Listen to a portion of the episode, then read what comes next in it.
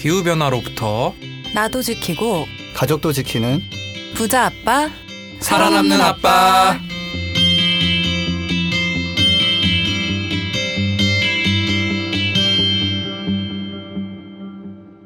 안녕하세요. 팟캐스트 부자 아빠 살아남는 아빠입니다. 기후 변화로 급변하는 경제 산업 구조 속에서 우리들의 가족도 지키고 재산도 지킬 수 있는 방법을 지금부터 알려드립니다. 네, 안녕하세요. 주말에 지석쌤과 응봉산 등산 다녀온 김나연입니다.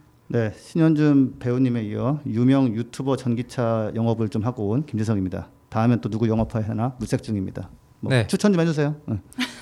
팟캐스트 붓바살바를 1년간 진행하고 있는 차윤탁입니다. 아, 뭐 좀 1년 정도 되니까 새로운 얘기가 별로 없는 것 같아요. 저희가 지난해 며칠에 시작했죠? 6월 4일이니까 거의 1년이 와, 다된 진짜 거죠. 거의 네. 1년이네요. 그리고 저희 또 1년 맞아가지고 이벤트 한 번 했었는데 아직 그 찾아가는 분들이 별로 없으시다면서요. 네, 맞아요. 이게 지금 19일 금요일에 방송이 되고 있을 텐데 다음 주 월요일 그러니까 22일까지 애플 팟캐스트랑 팟빵에서 그 공지 확인하시고 GKR 이메일 통해서 이제 개인 정보랑 원하시는 책 순위 알려주시면 저희가 상품 발송해 드리도록 하겠습니다.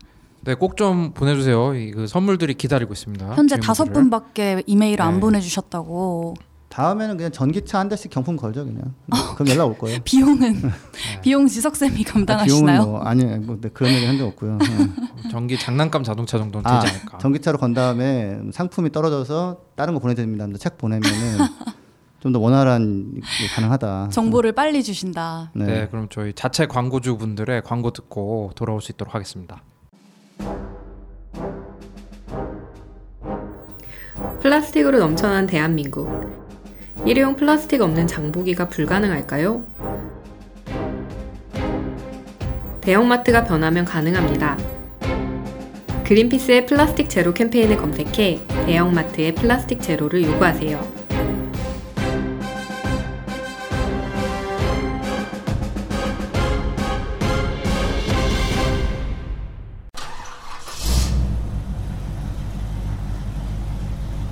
거리의 소리를 찾아서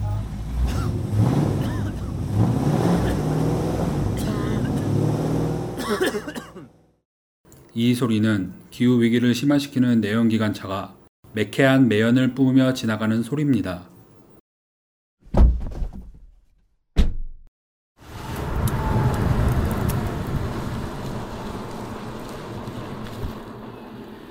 이 소리는 지구를 지키고 내 지갑도 지키는 전기차에서 나는 소리입니다.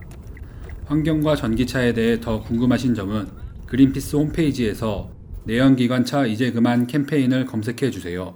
네, 붓바살바 잘하는 코너죠. 주간 전기차. 오늘 어떤 소식 갖고 오셨나요, 김지석 선생님? 네, 어, 약간 좀 다른 얘기를 해보겠습니다. 오늘은 지금 석유 업체들이 그 휴스턴 크로니클이라고 텍사스 그 신문에 의하면 네. 굉장히 그 해고를 많이 하고 있습니다. 사람들을 음. 석유를 이제 안 쓰다 보니까 그래서 BP 같은 경우는 한 만 명 정도가 일단 좀 정리가 됐고요. 어. 쉐브론이 한 6,700명. 그다음에 그래서 이제 전국적으로 미국 전체에서 9만 명이 석유랑 가스 쪽에서 이제 일자리를 잃었어요. 그래서 이게 참 뭐랄까 안 됐으면서 그분들 얼마나 힘들겠어요. 예, 근데 동시에 이제 원래 뭐 석유나 가스는 좀 이래저래 사양화가 돼야 되는 거라서 천천히 진행될 것 같았던 일이 지금 빨리 진행된 건데 그 휴스턴 크로니클에서 그 쓴 기자가 근데 텍사스는 어차피 지금 어, 미국에서 풍력으로 네. 어, 넘버 원이거든요. 그래서 아 이제는 어, 그 에너지 시장이 바뀌었으니 텍사스도 그거에 맞춰서 이제 석유나 가스에만 너무 의존하지 말고 거길 좀 넘어서 좀 바꿔야 될 것 같다. 음. 이런 얘기를 한, 했는데 사실 텍사스는 석유의 그 뭐랄까 본고장 같은 곳인데 네. 예, 거기서 이렇게 풍력으로 좀 넘어간다라는 게 이게 이제 세상의 변화다라는 거죠. 아, 확실히 석유나 가스 같은 화석 연료가 진짜 사양 산업이다 이렇게 얘기만 들었었는데 지금 얘기해 주신 걸 보니까 실제로 이렇게 대규모 해고가 일어나고 일자리를 잃게 되시는 걸 보면 이게 진짜 현실이네요. 네. 음. 그- 한 10년 전만 해도 우리나라에서도 그렇죠. 정유회사 가면은 어, 진짜 뭐. 취업 잘했다고 그랬었는데 음. 그죠? 음. 그 어, 그리고 저기 그 BP 같은 경우 자기들 자산 가치를 그 석유나 이제 가스선 가지고 있는 거와 자산 가치 계산하는데 며칠 전에 175억 달러를 줄여서 회계로 처리를 했대요. 네. 아, 그 앞으로 에너지 가격이 올라가지 않을 거라는 걸 그냥 기정사실화 해버려서 음. 어, 예, 이래저래 기후변화 대응을 하는 과정에서 이렇게 이런 변화를 예상했었는데 코로나로 인해서 그게 갑자기 훅 와버렸습니다. 음, 네, 그렇고 예, 오랜만에 제가 그 국내 전기차 보조금 소식 좀 전하겠습니다. 그 아주 아주 뭐 보조금이 빨리 줄진 않고요. 그 민간 공고 대 수가 4만 3천 대 정도인데 거기서 이제 접수는 한 2만 1천 대가 돼서 한 50% 소진이 됐고 음. 출고 대수로 따지면은 15,000대 정도가 나가서 한 36%가 예, 줄어들었고 그래서 뭐 아직 대수는 많이 남아 있어요. 사실 요즘 차가 이렇게 좀 안 팔리는 시기이기 때문에 근데 아쉬운 게 이제 이런 건 빨리빨리 소진이 돼가지고 막 더 해야 되는데 전기차 보급이 아예 안 되는 건 아니지만 조금 늦게 되고 있다. 음. 확실히 초반에는 이렇게 좀 늘다가 지금은 약간 주춤하네요 상승세가. 아무래도 좀 경기 영향이 있을 것 같아요. 네, 그렇죠. 코로나 그렇죠. 영향이 있을 것 같아요. 여러 나라에서 이제 돈을 어마어마하게 풀고 있지만 경기가 워낙 안 좋잖아요, 그죠? 네. 그렇다 보니까 그런 게 좀 있는 것 같습니다. 상용차 부분에서 많이 느는지 좀 볼 필요가 있을 것 같아요. 그죠? 네. 네, 그 예산 늘린다는 얘기가 있으니까 혹시 그 포터 사고 싶었던 분 전기차 예, 음. 좀 한번 주목해 보시면은 좀 늘어날 수 있습니다. 예.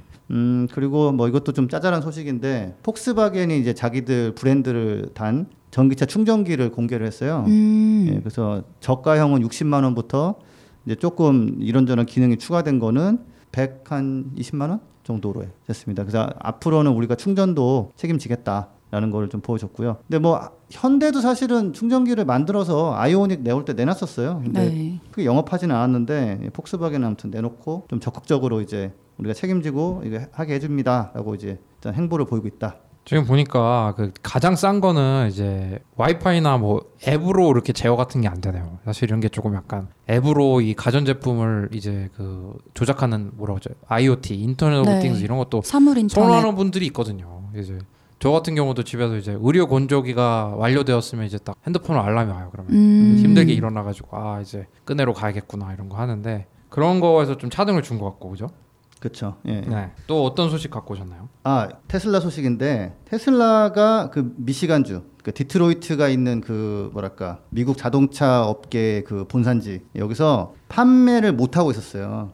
그 미국 법상 미시간주는 어 이런 식으로 자동차 회사가 직접 판매하는 것은 허용할 수 없다. 음. 그 미국은 이제 간접 판매를 하거든요. 딜러에 차를 넘기면 딜러가 판매하는 식으로 하는데 그 딜러망들하고 자동차 회사들이 조금 좀 회방을 놓은 거죠. 예, 그래서 2016년도에 테슬라 소송을 했고 했는데 그 법을 바꾸지는 못했지만 그 시에 어, 주정부에서 아니 뭐 이런 이런 규정을 이용해서 간접적으로 뭐 이제 해 해가지고 어, 몇년 만에 이그 미시간 주에서 차를 팔 수 있게 됐다는 소식입니다. 아, 그러니까 테슬라가 차를 직접 파는데 그 직접 파는 게 안 되는 주들이 있었다는 얘기. 예, 아직도 있어요. 어. 네. 근데 미시간은 이제 약간 이제 음, 뭐랄까 본산지에서 이제 좀 방해를 놨는데 디트로이트가 4년 있죠 미시간. 그렇죠, 음. 그렇죠. 예, 예. 어 됐고, 그러니까 지금 뭐 사람들이 이제 테슬라가 이제 뭐 미국에서 막 왕창 밀어준다고 생각하는데 그런 부분도 뭐 다소 있, 있지만 사실은 방해를 많이 받고 있습니다. 예. 음. 그 자동차 딜러 하시는 분들은 약간 좀 그럴 수 있네요. 요즘 그 코로나 때문에 중고차 딜러 분들이 그렇게 힘들어 주셨다고 했는데 음. 이렇게 좀 인터넷의 발달로 이렇게 직접 판매가 늘어나면은 자동차 딜러 하시는 분들도 좀 어려워질 수 있을 것 같고. 그렇죠. 이제 고용이나 이런 거에서는 사실 그런 분들은 이제 막막한 거죠. 예. 근데 그거를 뭐 이것도 사실 코로나 때문에 조금 더 사람들이 다 이제 좀 허용하는 그래 뭐 사람이 꼭 봐야 되냐 뭐 이런 게 좀 있어서 그렇습니다. 예. 아 다섯 번째 소식은 어 이거 이제 저는 개인적으로 굉장히 기대가 큰데 그 하여튼 테슬라가 중국에다 공장을 짓고 막 여- 여러 가지 혜택을 많이 봤어요. 뭐 네. 최초로 100% 지분을 소유하게 해주고 중국 정부에서 근데 테슬라가 이제 거기 들어가면서 어, 일론 머스크가 중국에서 디자인되고 중국에서 이게 기술 센터를 통해서 개발한 전기차를 가지고 전 세계에 팔고 싶다 얘기했었어요. 중국이 뭐 일도 빨리빨리 하고 뭐 좋다고 예, 그래서 그 디자인을 하나 내놨었어요. 투도어 세단 정도로 보이는 걸 내놨었는데 디자인 공모를 받기 시작했다고 전문 디자이너도 괜찮고 아니면은 아마추어라도 아 이런 디자인의 차가 있으면 좋겠다라고 이제 어좀 있으면 어, 접수해라 해가지고 공모전에 들어가서 아 진짜로 그 얘기한 좀 더 싼 정말 이제 평범한 차를 사는 사람들이 한번 넘볼 수 있는 정도 가격에 뭐 아직까지는 좀 고가니까 그래서 그거를 진짜 만들려나 보다 하면서 좀 기대감을 좀 어, 사람들이 보고 있습니다. 예. 참고로 BMW 같은 경우도 중국에서 생산한 전기 SUV를 미국에서 팔겠다는 계획을 또 내놨어요. 그래서 음. 뭐 앞으로 이런 뭐 중국에서 만들어서 해외에 팔고 이런 게 얼마나 갈까 뭐 무역 분쟁이 심해지면 좀 어려울 수 있겠죠 하지만 뭐 이런 식으로 예, 가격을 낮춰서 만들어서 전 세계에 공급하는 그런 게 예, 테슬라도 그렇고 뭐 BMW도 그렇고 예, 좀 착수를 하고 있다 음. 또 어떤 소식 갖고 오셨나요? 아 그 세계 에너지 기구에서 그 EV 아웃룩 2020이라는 보고서를 내놨는데 여기 집계에 의하면은 어, 전기차 충전기가 전 세계 730만 개가 있다라고 통계를 내놨습니다. 예. 그 중에서 근데 650만 개는 개인 충전기라서 공용이 아니고 나머지는 공용인데 어, 그렇다는 거는 이제 전기차가 730만 대 이상 있겠다는 얘기겠네요, 그죠? 어 그럴 텐데 뭐 모르겠어요. 저 같은 경우 저희 아파트에 지금 저 차 한 대 있는데 충전기가 다섯 개 있거든요. 음. 어. 예, 정부 보조할 때 그냥 여기 관리소장님이 그냥 막 깔아버려가지고 어 근데 뭐 대충 일대일 매칭한다고 하면 그 정도라는 거고 근데 하나 재밌는 거는 중국에 전 세계 충전기의 82%가 있어요. 그리고 전 이게- 세계 충전기의 82%요. 예. 핸드폰처럼 개인 충전하는 게 좀 더 편하잖아요, 그죠? 그쵸. 자기가 충전할 수 있는 시간에 꽂으면 네. 꽂고 자면 되니까 개인 충전기 비율이 이렇게 높은지 몰랐네요. 예. 그- 한국 같은 경우는 좀 아파트 단지 뭐 이런 거 있으니까 아무래도 우리는 인구가 과밀하게 이렇게 밀집되어 있으니까 그래도 우리는 뭐 개인 충전기가 좀 많이 보급되기 어렵지 않을까요? 우리도 꽤 있어요, 근데 한 3, 4만 개가 있나? 어. 네. 그 올해부터는 안 건데 작년까지만 해도 전기차를 사면 환경부에 신청해서 충전기도 설치를 보조받았었거든요. 네. 공짜로 할 수 있었어요. 그래서 어 뭐 은근히 꽤 있습니다. 은근히 꽤 있고 음. 음 그 예, 마지막으로는 그 이것도 뭐 테슬라 소식인데 요즘 다른 브랜드는 정말 조용해요. 예, 뭐 나오는 게 없어요. 어 모델 S 대형 세단이 미국 환경청 연비 인증에서 어 1회 충전 거리 402마일을 달성해서 인증을 받았습니다. 그래서 킬로미터로 하면 646km예요. 1회 충전에서 충전에서. 600 충전해서. 거의 50km를 가는 거네요. 아 그렇죠 그렇죠 네. 예, 예 받았고 이게 이제 원래는 그 전까지는 수소차 전기차를 통틀어서 현대 수소차 넥소가 380마일로 611km로 음. 어, 가장 장거리 주행이 가능했었는데 네. 이제 보통 이제 수소차를 얘기하시는 분들이 수소가 장거리가 가능하고 전기는 뭐 단거리 뭐 이런 식으로 했었는데 역전이 됐습니다. 예, 다만 가격은 여전히 모델 S가 더 비싸고요. 음, 또 전기차가 진짜 말씀하신 것처럼 수소 전기차보다 이제 주행 거리 짧다 이렇게 이제 알려져 있는데 요번에 수소 전기차보다 더 많이 나온 거잖아요. 네. 그렇죠. 예. 어떻게 이렇게 될 수가 있었나요? 배터리 기술이 발달해서 아, 테슬라에서는 네 가지 정도 얘기하는데 일단은 중량을 감소시켰다. 이 모델 S가 한 8년 된 모델이에요. 차체 자체의 중량을요. 뭐 거기 그 시트도 좀 감- 가볍게 하고 배터리도 좀 가볍게 만들고 뭐 모터도 약간 경량 부품을 써가지고 음. 뭐 내구성을 유지하면서 중량을 많이 줄일 수 있었다. 그거 얘기하는 거하고 그다음에 그 aero 휠이라고 좀 이렇게 답, 답답해 보이는 그 휠이 있어요. 공기 마찰을 줄인 예, 그거하고 저마찰 타이어를 가지고 한 2% 정도 주행 거리를 어, 올렸고 그다음에 뭐 AC induction 모터라는 게 있는데 거기 이제 기계식 오일 펌프를 전자식으로 교체하고 모터 기압 박스 전륜에 있는 걸 뭐 개선하고 해서 또 이제 고속 주행할 때 2% 주행 거리 늘리고 그리고 마지막으로는 회생 제동 장치를 또 더 개선해가지고 아. 예, 그 전에는 그냥 저속에서는 아 그냥 버려라는 에너지 버렸는데 그것까지 끝까지 회수하는 식으로 바꿔가지고 종합한 결과로 어, 드디어 400마일의 벽을 좀 넘어서서 음. 예, 잔잔한 화제를 모으고 있습니다. 이건 큰 뉴스네요. 네. 전기차가 수소차의 충전 거리보다 뛰어 넘어 버리면은 이거는 그쵸, 예. 예. 내연기관은 사실 연료 탱크를 좀 더 붙이면 더 많이 가는 거긴 한데 그래도 뭐 조만간 내연기관 차도 같은 동급의 내연기관 차보다 더 많이 가게 되지 않을까 한번 기대를 한번 해 봅니다. 네, 네. 그 참고로 대형 세단 같은 경우는 연비가 좀 안 좋아서 뭐 지금도 모델 테슬라 모델 S 전기차가 어 뭐 벤츠 S 클래스 이런 데 것보다는 좀 더 멀리 갈 거예요. 예. 음. 예. 그러니까 아무튼 전기차가 뭐 단거리만 간다 이런 거는 이제 점점점 깨지고 있는데 예, 요번에 한번 또 조금 어 예, 이런 어, 성과가 있었다. 네, 어, 좋은 소식 감사합니다. 부자 아빠 살아남는 아빠 네, 오늘도 바람 잘 날 없나요? 지구 재난 방송 김난 선생님 어떤 소식 갖고 오셨나요? 오늘은 저희가 겨울에 많이 얘기했었죠. 그 따뜻한 겨울에 이어서 또 무더운 여름 사실 예상은 했잖아요. 근데 네. 실제로 이제 무더운 여름이 찾아올 것이다. 라는 그런 보고서가 나와가지고 그 소식을 가지고 왔는데요. 이제 올해 여름에 이제 한반도에 폭염 발생 가능성이 평년보다 높을 거다라는 소식이 나왔어요. 일요일이죠. 이제 지난 14일에 기상청 기상과학원에서 지정한 울산과학기술원 유니스트라고 부르죠. 아 알아요 알아요. 여기 알아요. 폭염 연구센터가 올해 폭염을 전망한 보고서를 발표를 했는데 이제 우리나라랑 이제 우리나라가 아닌 국외의 그런 연구소 자료를 다 바탕으로 이렇게 보고서를 펴냈대요. 근데 이 중에서 올여름 폭염 전망 부분을 살펴보면 한반도뿐만 아니라 지금 동아시아 지역 전체에서 평년보다 높은 기온이 나타날 확률이 50% 이상이다. 근데 절반 이상이면 사실 굉장히 높은 거거든요. 그래요? 약간 근데 이거 약간 아니면 이거 아니에요? 저 그러니까 50%면? 근데 지금 네. 미국에서도 지금 미국 자체가 올여름이 가장 뜨거울 것이다라고 하는데 가장 높게 예측한 게 50%가 조금 넘었었거든요. 평년에도 어쨌든 더웠으니까. 네. 근데 앞으로 계속해서 뭐 상승할 거지만 어쨌든 지난 30년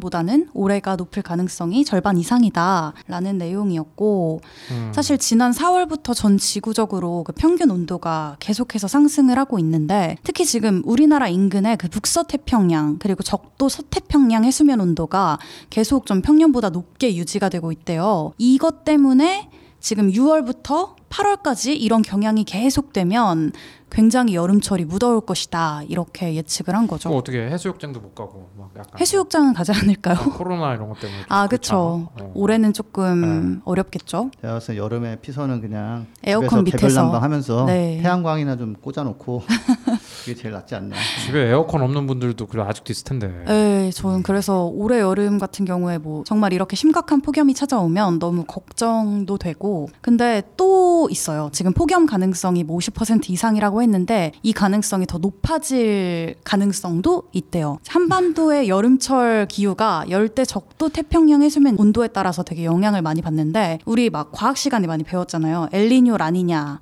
이게 뭐 하나는 높게 유지되는 현상이고 하나는 낮게 유지가 되는 현상인데 네. 이런 것들이 발생을 해서 이게 해수 온도가 굉장히 비정상적이 되면은 되게 이상 기후 현상이 많이 나타난다는 거예요. 김난 쌤 이건 당연한 거 아닙니까? 약간 펑쿨 색자 같은데요. 기 온도가 높아지면 아. 더워진다. 그 약간 네. 펑클 색자에서 가지고 왔고요. 네, 온도가 높아지니까 더워진다는 말씀이죠. 아니 근데 네. 라니냐 현상은 사실 높게 유지되는 건 아니고 낮게 유지가 되는 현상인데 네. 지금은 라니냐 상태로 슬슬 전환할 가능성이 점쳐지는데 라니냐 상태로 전환이 되더라도 우리나라의 폭염 가능성은 더 높아진다. 그 덥다고 이제 쉴 수 없지 않나요? 학생들도 이제 방학 뭐 코로나 때문에 뭐 방학 거의 없는 거 아닌가요? 지금 다 나가 고 계신가요, 자제분들이? 네, 가고 있는데 그게 그 교육 그 과정을 맞추려면 네. 수업 일수가 있어야 되거든요. 오늘 며칠 음. 이상. 그럼 제가 봤을 때 이번에 여름 방학이 확 줄어들 가능성이 높은데 그렇죠. 그럼 더울 때 학교 가 가지고 애들 막 쉬는 시간 없이 그냥 예, 앉아 있다가 너무 힘들겠는데. 어. 친구가 말 걸면 말 시키지 마 이러고서 그냥 와야 되는 이, 이 어이없는 상황인데 근데 한 가지 뭐 근데 이게 뭐 폭염 예측하는 그거 보고서를 어떻게 또 폭염 시작한 다음에 내놓는 것은 뭔가 좀 준비하고 있다가 시작되냐고 폭염 시즌에 맞춰서 낸 게 아닐까요? 음, 거의 프로젝트 코디네이션 잘 안 되는구만. 전망을 조금 일- 더 일찍 하셨으면 또 자신감 있어 보였을 텐데. 예. 네. 근데 한 가지는 하여튼 난리냐가 와도 예전 난리냐보다는 더 따뜻할 거예요. 음. 왜냐하면 전체적으로 온도가 올라오기 때문에 네. 별로 이렇게 안 더운 여름은 이제 기대할 수가 없다. 그렇죠. 예, 어차피 여름도 1910년도 뭐 이때 대비는 한 40일 정도 늘어났기 때문에 네. 그냥 견디면서 가는데 이놈의 코로나까지 있으니까 어 어디 가가지고 이제 단체로 부쩍거리면서 좀 하는 것도 어렵고 어 잘 모르겠습니다. 저도 이제 어떻게 되나 근데 음. 계속 덥다. 그거는 뭐 그냥 알고 계셔라. 예. 아니 온도가 네. 이렇게 높아지면은 그 막 우리 옛날에도 했었잖아요. 폭염 때문에 사람들 많이 힘들고 하는데 또 어떤 그런 피해가 또 예상되는 부분이 있나요? 네, 실제로 다음 달 중순쯤에 네. 또 피해가 예견이 됐는데 우리나라 연안 수온 이야기를 또 안 할 수가 없잖아요. 네. 지금 해수 온도 얘기를 했는데 우리나라 연안 수온도 평년 대비 0.5도에서 1도 정도가 높을 것으로 지금 전망이 오, 되고 있대요. 되게 높아지는 네, 거죠. 여기서 퀴즈. 평년은 지난 네, 정의. 30년간의 그렇죠. 평균 기온. 그렇죠. 아. 계속 더워지고 있잖아요 지금. 네. 그러니까 계속 더워진 거를 평균 잡아서 평년이다 하다, 보니까 뭐랄까 뭐 원래는 얼마였지 하는 거는 한 100년 전 정도를 봐야 될 텐데 음. 이게 그러니까 맨날 그 평년 대비 조금 올라가는 것밖에 없, 안 나와요. 음, 음. 근데 이제 그거 기준점을 과거로 잡아버리면 사실 더 많이 올라가는 건데 맨날 평년 대비 1도 이러니까 뭐 1도 뭐 이렇게 되는 음. 그런 근데 좀 사실 1도도 굉장히 큰 거긴 한데 1도 오르면 어떻게 돼요? 그러니까 1도 큰 거죠. 우리 목욕탕에서 목욕할 때도 그 미미한 온도에 아 뜨거워 말해서 아 차가워 막 이렇게 되잖아요. 네. 근데 이제 거의 물 속에 사는 친구들은 어떻겠어요? 우리 신현주 배우님도 말씀하셨잖아요. 그 네, 할머니들이 소라 맞죠. 정성껏 해서 소라를 주셨는데 그 독이 많아져가지고 어떤 피해가 좀 예상이 됩니까? 지금 우리나라 올해가 이제 0.5도에서 1도 정도 올라갈 거라고 했잖아요. 근데 이제 7월 중순에 고수온주의보가 발령이 될 것으로 이제 예상이 되는 거예요. 지난해보다 굉장히 빠른 시기고 네. 지난 4년 동안 우리나라에서 고수온으로 그 양식장들이 피해를 본 게 870억 원이 넘는데요. 오. 그래서 해수부가 지금 고수온 피해가 예측되는 그 시기 이전에 양식장에서 지금 키우는 것들을 빨리 다 출하를 해라. 빨리 출하를 네, 해라. 그렇게 권고를 하고 있대요. 그러니까 제가 보니까 TV 같은 데서 보니까 약간 궁여 지책으로 양식장 위에 약간 뭐 커튼 커튼이라고. 뭐를 아, 뭐 덮더라고요. 덮어서 근데, 맞아요. 근데 그게 바다가 얼마나 넓은데 그러니까요. 거기만 좀 덮는다고 되진 않을 거 아니에요. 그리고 바다가 사실 육지보다 되게 온도가 오르내리는 그 폭이 되게 적잖아요.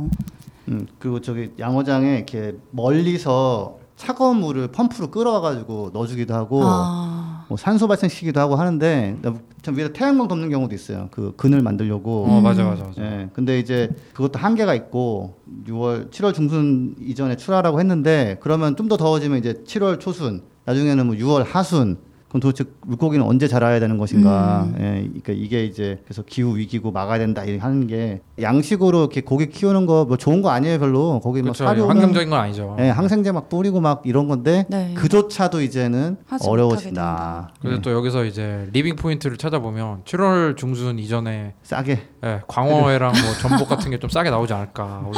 pesco 이런 네, 리빙 포인트. 나도 생각했어요. 예, 리빙 포인트. 40대 어. 가장들은 생각하는 게 비슷해서 그때 이제 그때 진짜 막 그런 거 TV에 나오잖아요. 전복을 라면에 넣고 끓여 먹고 사실 그런 거 어 꿈꾸기 힘들거든요. 예. 전복은 항상 하나씩 하나씩 예, 넣고 집에 하나씩 있는 거라고요? 네. 네, 전복을 지석 쌤은 라면 드실 때 하나씩 넣어 드시는 걸로. 어울려요. 어. 그러면 이제 뭐 7월 중순 이전에 조금 한번 노려봐야 될 것 같습니다. 재난지원금 아- 아껴둘 걸.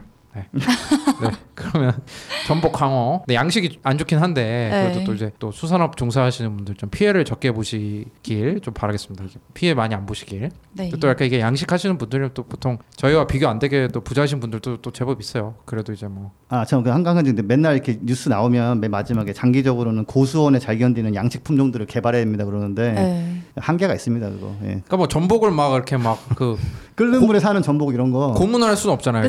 조금 뭐 온도 좀 어, 견디는 약간 더, 애네 예, 말해가지고 그런 거죠. 어. 예, 결국에는 뭐. 지금 우리나라 뭐 연안에서 잡히는 그런 것들이나 양식이 가능한 것들은 품종이 다 바뀌게 되겠죠. 끔찍하지 않아요? 예를 들어 사람들을 양식한다고 생각해보세요. 그래서 온탕 같은데 온도 좀 더 높은데 어 얘는 건너는 애들이네. 그리고 막 건드는 애들끼리 막 이렇게 해가지고 막 그런 거 있잖아요. 이게 약간 이것도 좀 아닌 것 같고 그죠? 네, 음. 알겠습니다. 그럼 오늘 어 하여튼 지구재난 방송 또 덥단 얘기 잘 네. 들었습니다. 예. 폭염에 어떻게 대응해야 되는지 한마디 얘기해 주세요, 김 선생님. 네, 폭염 때는 사실 뭐 외부 활동은 자제를 해야 되고 네. 특히 뭐 노약자나 어린이 같은 경우에는 더욱 신경을 써야 되고요. 네. 그리고 네. 밖에서 야외 활동을 할 시에는 그늘 그리고 충분한 뭐 수분 섭취 어, 그리고 사실 옷 같은 것도 되게 중요하잖아요. 김 선생님 대단하다. 대본에 준비 안 했는데 지금 술술 나온다. 이게 지난해 했던 네. 게 기억이 나서 네, 역시 대단합니다. 네. 그럼 전하는 말씀 듣고 다음 코너 진행할 수 있도록 하겠습니다. 이 방송은 여러분의 소중한 후원으로 만들어집니다. 국제환경단체 그린피스 서울사무소에 후원해 주실 분들은 네이버에서 그린피스 파케를 검색하시면 아주 쉽게 후원에 참여해 주실 수 있습니다. 네, 오늘 마지막으로 작별 인사를 드릴 코너죠. 그린피스 연대기. 너무 너무 슬프네요. 네. 마지막 정말. 아, 정말 진짜 슬프, 슬픈 게 느껴, 진짜 느껴지시는데 슬픈가요? 네, 예. 너무 슬퍼요. 예. 이게 진짜 그린피스를 사랑하시는 분들일수록 슬플 거예요, 그죠? 충성도 테스트. 김남 선생 별로 안 슬프십니까? 그러게요 왜 전 웃고 있죠? 그래서 사실 제가 몇 회 정도 끌까 했는데 이런 설립자들의 내적인 갈등과 이런 그 사람들의 고민 이런 거 다 일일이 할 필요 없을 것 같아가지고 아니야. 제가 생각하기에 윤탁 쌤이 다음 코너 네. 아이디어가 떠올라서 빠르게 마무리 아, 저 지으신 것 당분간 같아요. 좀 쉬려고요. 저 코너 안 하고 쉬려고 그러는데 그래서 어쨌든 그린피스 연대기를 오늘 마무리하도록 하겠습니다. 그래서 지난 방송 때 결국에는 그 미 해안 경비대랑 마주쳤잖아요. 네. The Confidence라는 확신이 있는 그 미 해양 경비대랑 만나가지고 해양 경비대에 딱 걸렸죠. 이게 이게 그 미국 땅을 이제 출입국을 하려면 이 그 도장을 받아와야 되는데 너네는 도장을 받아오지 않았어. 그래서 해양 경비대가 우리가 만약 너네 상황이라면 나도 너희들을 지지해. 하지만 지금이라도 빨리 알래스카 앵커리지에 가가지고 도장 받아와. 안 그러면 배를 몰수할 거야. 이렇게 얘기하니까 그린피스 이그첫 항해 배를 빌려주신 그 선장님이 굉장히 괴짜분이었던 것 같아요. 괴짜분이라고 많이 묘사가 되는데 그분이 그 패배라는 말을 하기 싫어가지고 그린피스는 우, 우, 우 했어 막 이런 식으로 계속 얘기를 하는 거예요. 우했어 우했어 막그 말이 잘 안 들리게 웅얼웅얼해서 이제 그 같이 탄 선원들이 설마 선장이 디피트 패배했다는 단어를 쓰려고 하는 거냐 그랬더니 선장이 끝까지 대답을 하지 않았다는 이런 음. 그러니까 이제 이 미국 해양 경비대가 결국 나타나면서 앵커리지 알래스카로 돌아가라. 한 거는 사실은 배를 기수를 돌려야 되는 입장인 거잖아요. 그러니까 선장이 처음에는 뭐 그린피스 선원들한테 뭐 너네들 괴짜고 너네들 나중에 굶어 죽으면 밖에 던질 거야 막 이런 식으로 농담하던 사람인데 막상 이제 배가 핵실험을 다 막지 못하고 알래스카로 돌아가야 되는 위기에 처하니 이렇게 좀 뭉클하게도 그런 에피소드가 있었다고 해요. 그래서 벌금이 그러니까 제대로 이제 출입국 관리에서 그 도장을 찍지 않은 채로 섬에 상륙했을 때 벌금이 그때 1970년대 당시에 500달러라고 하거든요. 그래서 이게 얼마나 큰 돈인가 했더니 그때 1970년대 미국 이민 당시에 허용됐던 1인당 해외 정착금이 200달러 정도였다고 해요. 아. 그러니까 한 두 가정 넘게가 정착할 수 있는 비용을 벌금으로 내라고 해야 되니까 네. 그래서 이 벌금이 또 이제 그 그린피스의 전신이죠. Don't Make a Wave Committee의 모금액을 이미 다 소진해야 되는 정도의 금액이라서 이 선원들이 엄청 침울한 분위기로 알래스카 앵커리지 돌아갑니다. 음. 그러니까 알래스카 앵커리지 돌아가는 중간에 미국 정부에서 핵실험을 해버리면 완전히 끝나는 거잖아요. 게임 네. 끝인 거잖아요. 근데 다행히 이제 그 분위기가 대학생 6천 명. 보통 이제 대학생 시위가 되게 좀 사회적으로 중요하게 보잖아요. 약간 지성인들의 시위 막 이렇게 하면서 옛날 같은 경우에. 그래서 시민 1만 명이랑 대학생 6천 명이 이제 캐나다, 미국에서 국- 국경을 월경하는 식으로 시위를 진행한다고 음. 했다고 해요. 왜 캐나다가 가까운 데서 핵실험을 이렇게 하냐. 음. 근데 이제 또 동시에 그 앵- 알- 알래스카에 다시 이제 출입국 사무소에 그 배 허가를 받으러 가는 와중에 알래스카 주지사가 이제 환영을 나오기로 합니다. 그래서 어. 이게 되게 그래도 알래스카 주지사 하면은 그래도 뭐 미국의 여러 주 중에 한 주지사가 나와가지고 이 운동을 찬성한다고 해주는 건 또 큰 의미가 있잖아요. 뭐 그래도 이제 그 선원들이 극도의 우울감에 빠져요. 아 이게 진짜 우리가 노력을 했는데 결국 미 해양 경비대 때문에 이렇게 돌아가다가 핵실험이 벌어지면 어떡하나. 그러면 우리는 결국 아무것도 안 한 게 아닌가라고 해가지고 밴쿠버로 돌아왔는데 글쎄 400명 정도가 탄 배가 그 배 이름이 Edgewater Fortune이라는 배인데 그 배 이름을 그린피스 2라고 바꿔가지고 어. 그러니까 나도 그린피스. 그러니까 그린피스 2가 이제 그린피스 O 2탄이 네요. 아니라 그린피스 TO라고 해가지고 이름을 바꾸고 그린피스 배랑 바톤 터치를 해가지고 핵실험 막으러 갑니다. 아. 어? 진짜? 그래가지고 굉장히 큰 감동을 받아요. 초창기 멤버들이. 그러니까 12명이 탔던 배인데 그린피스 밴, 그 캐나다 밴쿠버에 갔더니 그린피스 2라는 이름으로 400여 400명이 탄 명이. 배가 핵실험을 막으러 출항하러 간다. 그러니까 네. 그린피스 소식을 들었겠죠. 쟤네들이 그 해양 경비대에 막혀가지고 돌아오는데 이런 소식을 들었을 거 아니에요. 그런 모습에 굉장히 큰 감명을 받아요. 그 밴쿠버로 돌아왔는데 약간 뭐 어, 대한민국 월드컵 4강 올라갔을 때처럼 막 그렇게 대대적으로 큰 환영 퍼레이드를 해줬다고 해요 시민들이. 그리고 당시 전보로 있잖아요. 당시는 텔레그래프라고 이제 전보를 썼잖아요. 전보로 그 사람들이 이 핵실험을 반대하는 그 암치트카 섬의 핵실험을 반대하는 서명을 18만 8천 명 정도가 백악관과 국회에 보냈다고 해요. 그리고 지금 뭐 와, 디지털, 네. 만만치 않은데. 그러니까 전보를 이렇게 보냈다라는 건 참 대단한 것 같고. 진짜요. 근데 어쨌든 이런 상황에서 핵실험을 막기 위해서 많은 사람들과 많은 시민들이 이제 중단 요청을 하는데 미국의 환경단체 연합들이 대법원에 이 핵실험을 하는 건 옳지 않으니 행정 조치를 처해 막아달라 그런 소송을 했는데 미국 대법원에서 투표를 했는데 4명 중 3명이 핵실험을 막을 행정적 근거가 없다 이렇게 해버립니다. 그 미국의 또 이게 대법관들의 파워가 어마어마하다고 하더라고요. 그렇죠. 되게 종신직이기도 하고 아무튼 음. 그러니까 이제 뭐 대법원에서 핵실험 막을 근거가 없다라고 해버리면 이제 미국의 뭐 에너지 안전 위원회에서는 핵실험을 해도 아무 문제가 없는 거잖아요. 음. 그리고 그러다 보니까 핵실험이 진행이 됩니다. 결국에 저희는 그린피스 핵실험 막은 걸로 알고 있잖아요. 근데 사실 이 그린피스 전신의 Don't Make a Wave Committee가 이 핵실험을 결국에는 막지 못해요. 첫 핵실험을 항해를. 그 11월 6일에 결국에는 핵실험이 자행이 되는데 그때 이제 핵실험을 했던 그 핵탄두 이름이 Cannikin이라고 영어로 무슨 뜻인가 저는 몰랐는데 작은 깡통이라는 그러니까 이제 핵탄두를 소형화하면서 파워를 늘렸다는 그런 유머 아. 감각을 담기 위한 그런 거였나 봐요. 그래서 그때 미국 최대 지하 핵실험을 결국 11월 6일에 진행을 해요. 그래가지고 그때 이제 언론사들도 이런 핵실험을 취재를 하러 가는데 원래는 이런 핵실험이 네. 그린피스가 이렇게 막자고 항해를 가거나 그러기 전에는 핵실험이 큰 구경거리였대요. 음. 그게 막 버섯 구름이 큰 게 막 나오고 진동이 막 하고 하잖아요. 그러니까 네. 사람들이 그 네바다주 같은 데서 미국 핵실험을 하면은 그게 관광 코스였대요. 그 네바다 호텔 같은 데서 몇월 며칠에 핵실험 진행되니까 이날 투숙하라고. 그 핵실험 볼 수 있다고. 무슨 여의도 불꽃 축제도 아니고. 그래가지고 저는 설마 설마 했는데 그 좀 찾아보니까 그때 미국의 미스 아토믹 봄이라는 거를 뽑았대요. 그 네바다 주에서. 약간 미- 우리 미인데요. 그쵸. 약간 우리나라로 따지면 뭐라고 하죠? 아. 뭐 뭐라고 하죠? 미스 미스 뭐 고추 아가씨 이런 거 같은 거 있잖아요. 막 약간 세상에. 그런 것처럼 뭐 미스 춘향 뭐 이런 것처럼 약간 우리 지금은 뭐 여성을 그런 게 하는 거를 이제 반대하고 있잖아요. 네. 근데 이제 당시에는 그 Miss Atomic Bomb이라고 해가지고 약간 그 머리의 왕관도 약간 그 핵폭탄에 터졌을 때 그 퍼지는 헐. 그런 모양으로 해가지고 찾아봐야겠다. 이게 진짠가 해가지고 제가 찾아봤거든요. 네. 그랬더니 이제 그 The Killers라고 이제 미국의 네바다주 출신의 유명한 alternative rock 밴드가 있더라고요. 여러분 또 뭐 alternative rock 좀 들으십니까? 유튜브. 아니요. 네, 뭐 유튜브. 아 근데 저 네, 지금 말씀하는 중간에 네. 이 구글에 찾아봤는데 네. 진짜 버섯 구름 모양의 왕관을 쓰고 이렇게 어.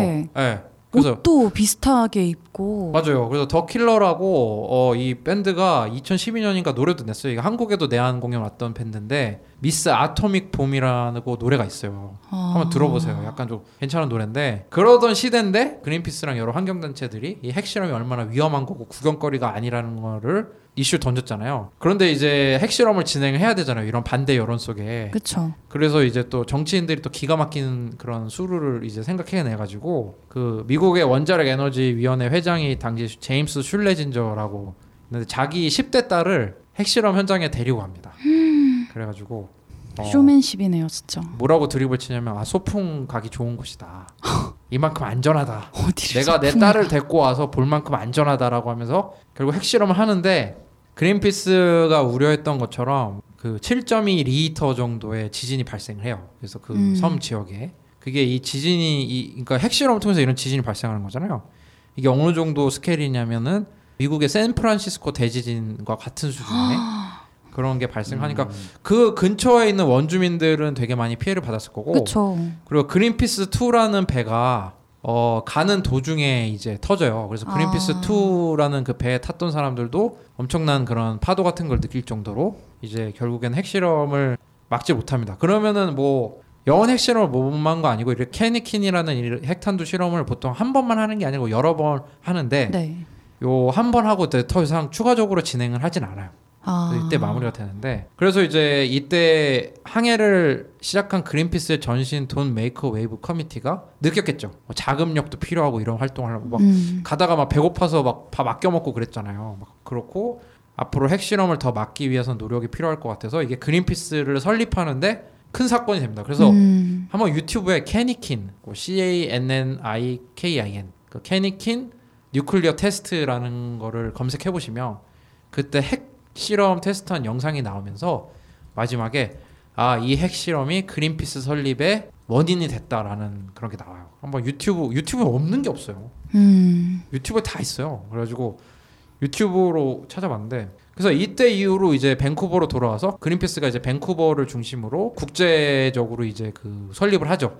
그 다음에 나중에 추후 네덜란드 암스테르담으로 이제 본부를 옮기기를 한- 되는데 그래갖고 그때부터 핵실험을 진짜 결사적으로 막아요. 그래서 프랑스 핵실험을 막으려고 프랑스가 보- 보통 남태평양에 핵실험 많이 했거든요. 음. 뉴질랜드 근처에. 그래갖고 1985년에 핵실험을 막으려고 뉴질랜드에 배가 정박돼 있는데 네. 그때 이제 프랑스 정보 요원이 그 Rainbow Warrior라는 배를 폭파시켜가지고 네. 당시에 사진 작가가 한 명 사망했잖아요. 음. 이때 당시에 이제 선원이었던 버니 맥디아미드라는 분이 그린피스 최초의 공동 여성 사무총장이 되시기도 하셨죠. 네, 제니퍼 배를 탔던. 모건이랑 그래가지고 이 그런 그린피스가 핵실험 반대에 아주 그 iconic하게 활동을 많이 합니다. 그래서 뭐 75년에 이제 대기권의 핵실험 반대 우주 말고 그런 네. 것도 이제 하고 이제 92년에 이제 지하 핵실험을 이제 보류시키기도 하고 미국에 그다음에 저는 몰랐는데 진짜 이런 일도 있었더라고요. 대만 정부가 그 핵폐기물을 그러니까 원자력 발전이나 이런 관련 핵폐기물을 북한 정 북한이랑 이렇게 저기 그 합의를 해서 북한으로 수출하려고 했었대요. 그래가지고 97년에 그때 음? 뭐 김영삼 당시 대통령이 막 미국 대에다가 막 전화 걸고 난리였대요. 이게 북한이 이 음. 핵폐기물을 뭐 처리할 수 있는 그게 돼요? 아니 그냥 이제 부- 핵폐기물은 처리가 안 되잖아요. 네. 그거 이제 쌓아놓고 그냥 거기서 계속 방사능이 나오는 건데 그 대만이 자기들 방사능 폐기장을 만들고 싶지 않으니까 아 방패장을 북한에 돈 주고 이걸 팔라고 했다가 그거를 또 이제 그린피스가 그때 되게 구체적이에요. 6만 배럴 정도 그 저준위 핵폐기물을 황해북도 평산에다가 이제 폐광산에다가 옮기려고 했는데 이것도 이제 한국의 NGO들이랑 그린피스가 나서서 막기도 하고요. 그다음에 아마 어렸을 때 기억나실지 모르겠지만 동해에다가 네. 그 소련이 이제 망하면서 이제 여러 가지 비즈니스를 하는데 그 핵폐기물을 또 자기들이 이제 대신 처리해주겠다. 사실 처리가 안 되죠. 그래서 그거를 처리는 해줘요. 갔다가 그러니까 바다에서 갔다가 이제, 예. 던져버리는. 아니 이렇게 폐기물 처리 방법도 없으면서 무작정 사용을 하는 것도 참 답이 없네요. 그렇죠. 그래가지고 그거를 이제 또 그린피스가 어떻게 알고 동해에 갖다 버리는 거를 막기도 하고 그리고 이제 그 이후로 이제 미국과 당시 소련이 이제 우리 핵무기 너무 많이 만들지 말자 이런 협약도 하기도 하고 이제 뭐 포괄적 핵실험 금지 조약 이런 것도 하기도 하고 그래서 그린피스가 이런 거에 많은 노력을 기울였고요. 어 그다음에 최근까지 가장 핵실험을 해오고 있는 나라는 어딜까요? 북한. 북한이죠. 네. 많은 분들이 모르시는데 그린피스가 북한 핵실험을 할 때마다 규탄한 성명을 냈습니다. 계속. 예. 그래가지고 이제 이런 활동을 이 첫 항해에서 계속돼서 이렇게 발전하게 됩니다.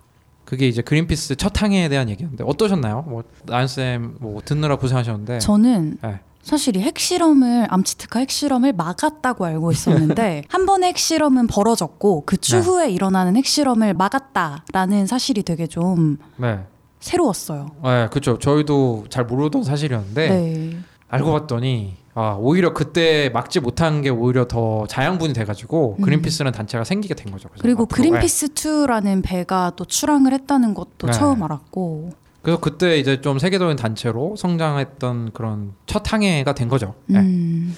제가 이제 그 멸종 저항 운동 하는 사람도 인터뷰를 하나 봤는데 네. 거기서 약간 좀 슬픈 얘기가 나온 게 뭐냐면 NGO는 그냥 실패의 역사다. 음, 그러니까 계속 아이고. 실패하고 실패하고 실패하는데 어쨌거나 계속 하면서도 나름대로 또 지나고 보면 또 뭐 성과가는 있지만 아무도 안 막던 걸 막으려고 하다 보면은 결국은 실패를 처음에는 특히나 겪을 수밖에 예, 하게. 되고 근데 이제 그게 또 그다음 동력이 되고 이렇게 한다고 음. 하는데 예, 이- 뭐 그린피스도 실패로 시작해서 쌓아 올린 조직이다라는 거를 음, 저도 다시 한번 알게 되네요. 음. 네. 마지막 이제 저희는 더 이상의 실패보다는 성공을 꿈꾸고 있습니다. 또 팟캐스트도 좀이 성공할 수 있도록 많은 인탁쌤. 구독 부탁드리겠습니다. 그래서 저의 코너는 이 정도 끝났고요. 네. 아, 좀 그린피스에 대해 좀 잘 모르셨던 분들이 좀 이해도를 높였으면 좋겠다는 생각이 좀 했는데 또 내년에 또 저희 그린피스 설립 50주년이잖아요. 네. 그죠. 그래가지고 또 그린피스 이해에 많은 도움이 됐으면 좋겠습니다. 네, 그러면 또 전하는 말씀 듣고 방송 마무리할 수 있도록 하겠습니다.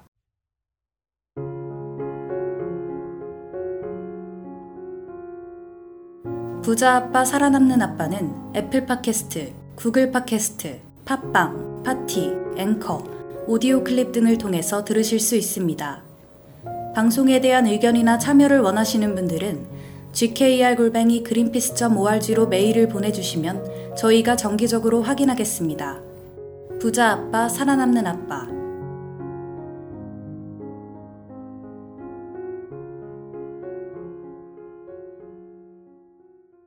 오늘 뭐 전기차 소식부터 해가지고 더워진다. 얘기부터 해서 그린피스 연대기 마지막까지 한번 진행해봤습니다. 어떻습니까? 저는 네. 응봉산 등산밖에 생각이 나지 않고요. 네, 지금 날씨가 더워서 그래요. 네, 네. 이렇게 더운데 진짜 여름에 출근 가능할까? 많은 분들이 힘드실 것 같아요. 옛날에는 저 그런 일도 있어요. 옛날에 지하철에 네. 그게 없었대요. 그 에어컨이요? 에어컨이 없어가지고 아, 그 폭염일 때 지하철로 사망자가 발생했대요. 가다가 만원 지하철에서 더워가지고 주- 쓰러지고. 근데 요즘에도 저 양냉방 칸 타면 네. 옮겨요 바로. 아약약 냉방이 약해서. 네, 너무 더워가지고. 어.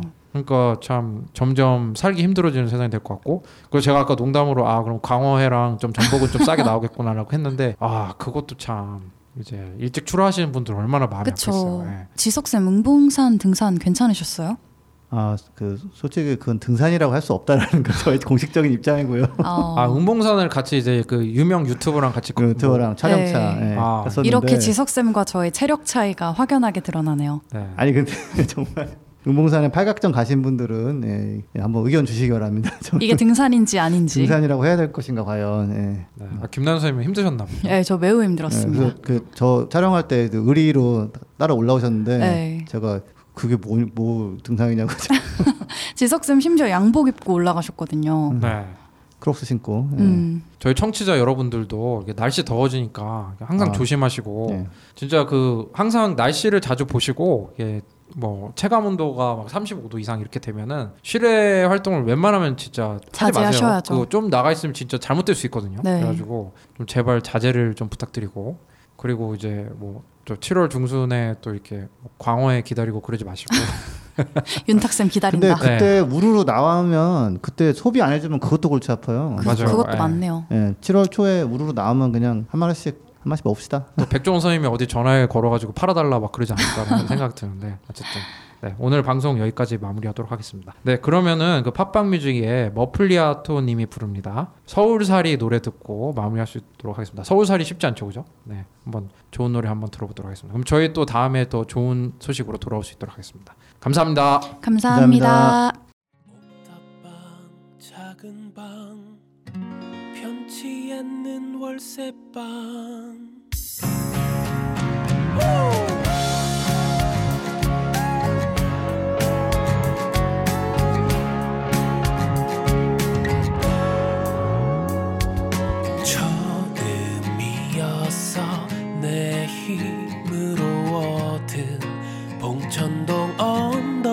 위에 작은 옥탑방 300에 23 관리비 포함 운이 좋았어 창문을 열면 보이는 수많은 집 그 속에 나와 같은 청춘들이 무한한 꿈을 꾸며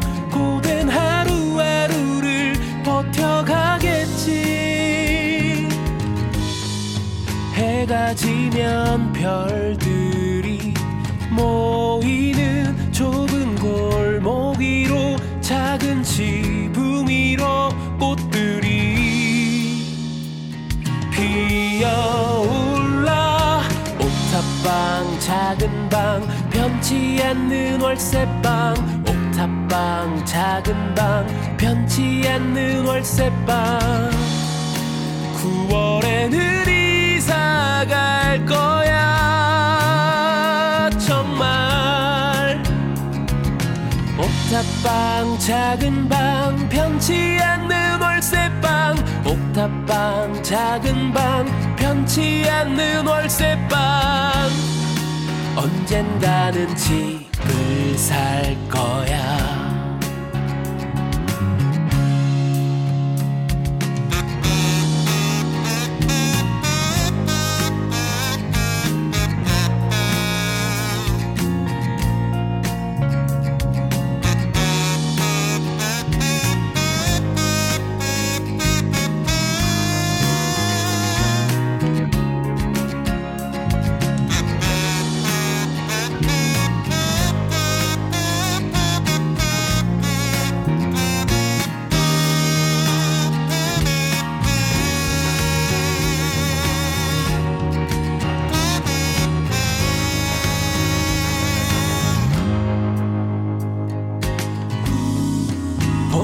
渺渺